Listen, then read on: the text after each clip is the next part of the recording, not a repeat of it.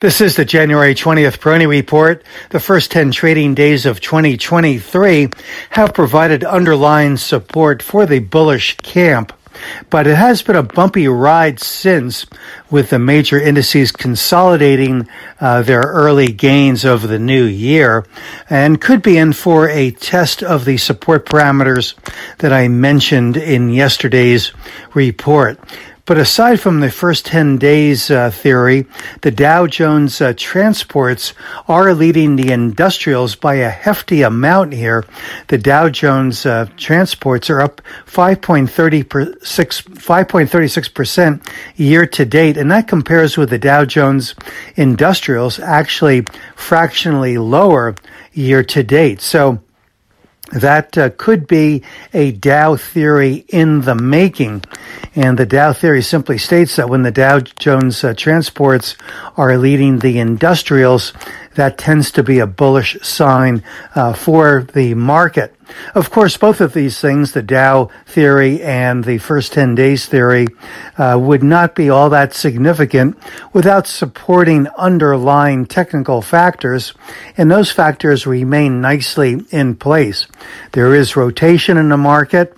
Uh, the, the uh, technology stocks, uh, while pulling back from their recent uh, uh, highs here, continue to show pretty good overall uh, behavior, and I think that they uh, are generally exhibiting a good bottoming action here.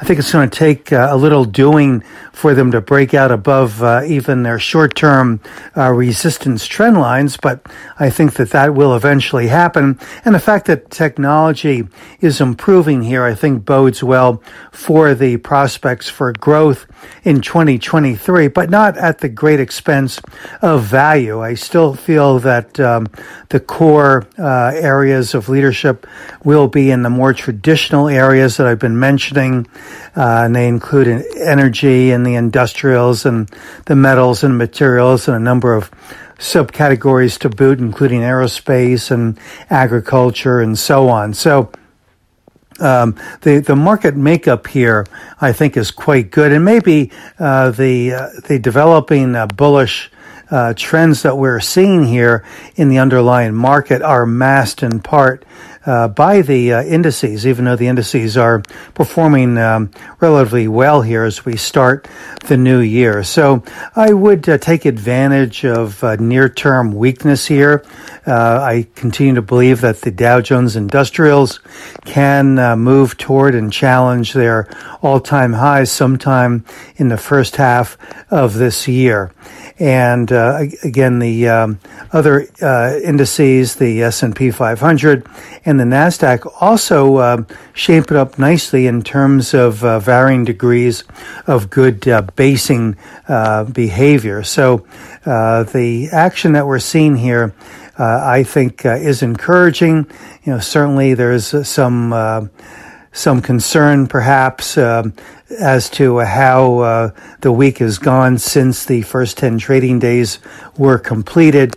But uh, again, uh, that I think is just the um, the cyclical factors at play, some seasonal factors, and I think too it is important to keep in mind that uh, historically the period between November and May generally uh, positive for the market. So I think after a year like last year, that um, that could come back um, as a, a, factor to consider.